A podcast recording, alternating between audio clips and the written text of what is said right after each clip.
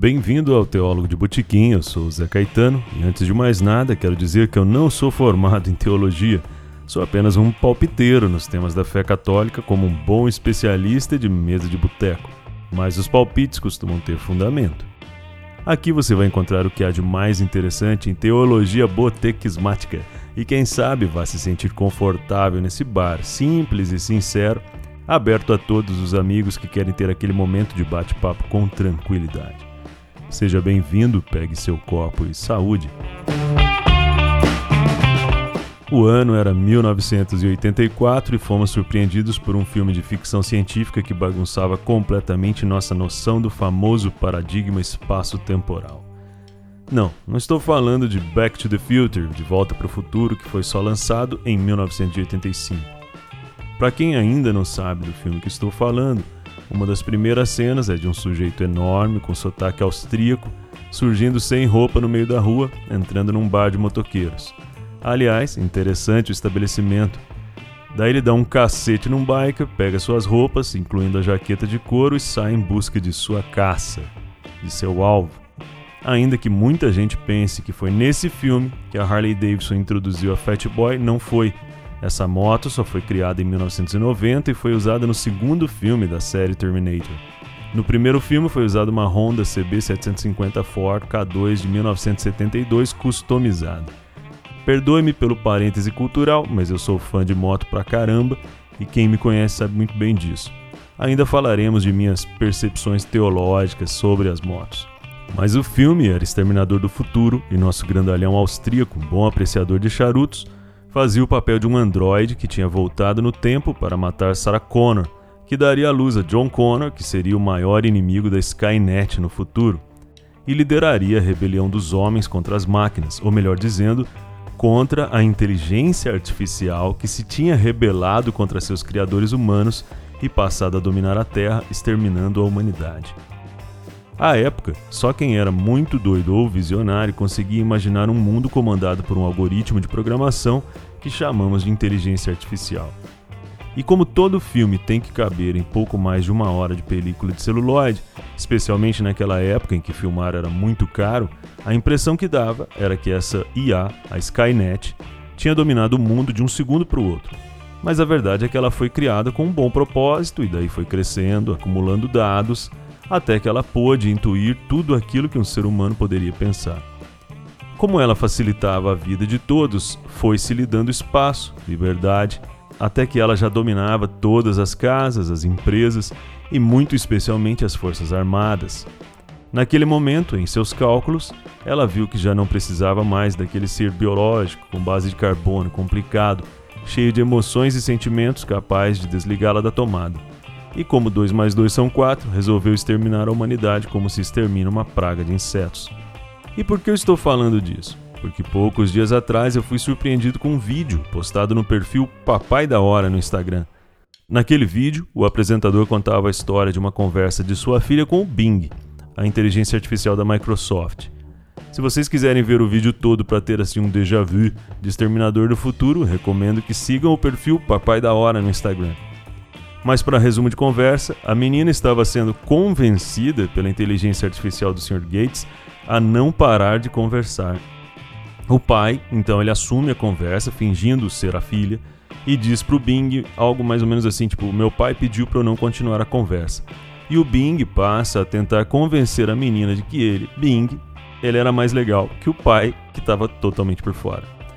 Acredito que eu já tenha falado isso aqui uma vez e torno a repetir. Eu amo filmes de ficção científica porque eles nos dão um vislumbre daquilo que realmente pode acontecer e geralmente vai, com as devidas proporções.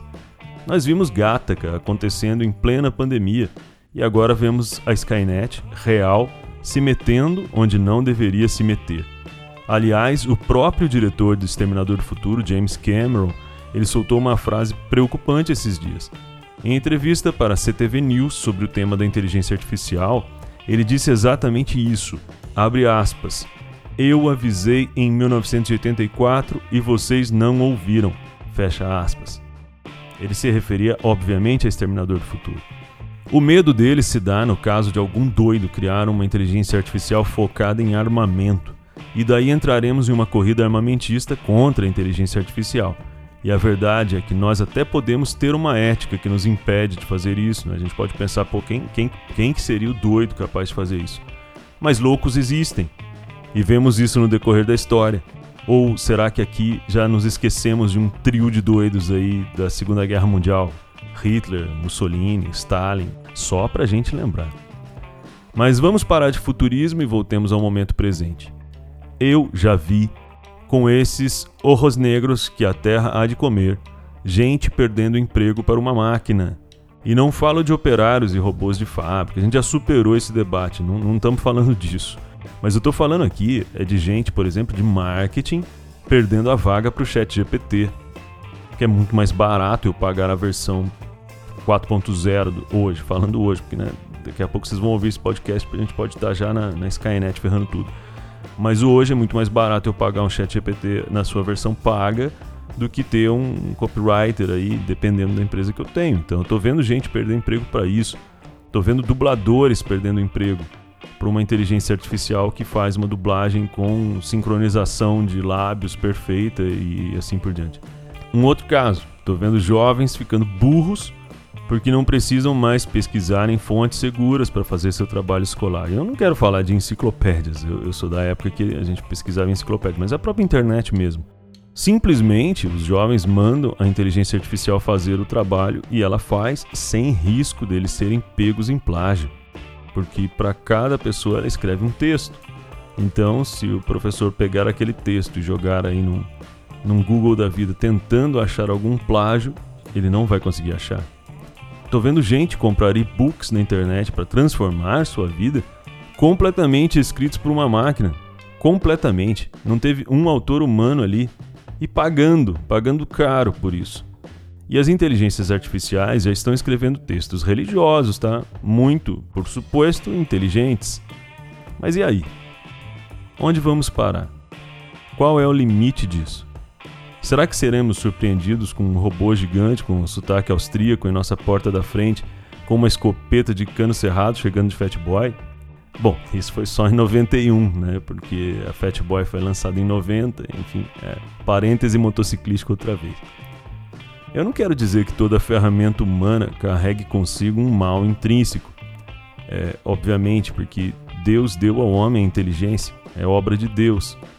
E também não vou ser hipócrita em dizer que eu não uso a inteligência artificial. Eu uso para me ajudar em minhas tarefas, não para fazer por mim as tarefas, mas uso. Mas é o mau uso da inteligência artificial que é justamente aquilo que contribui para a decadência da humanidade. E nesse caso, sans elegance. Não vai ter decadência avec elegância. A gente vai. A decadência, como já diria a avó do meu amigo Chico, só tem começo. A sensualidade do homem que o leva à mais nefasta preguiça é o que está nos dirigindo a um mundo bem complicado, previsto em vários filmes de ficção científica. Eu só espero que a franquia Mad Max não se torne realidade agora. Ou será que já estamos vivendo isso? Fique com Deus e I'll be back.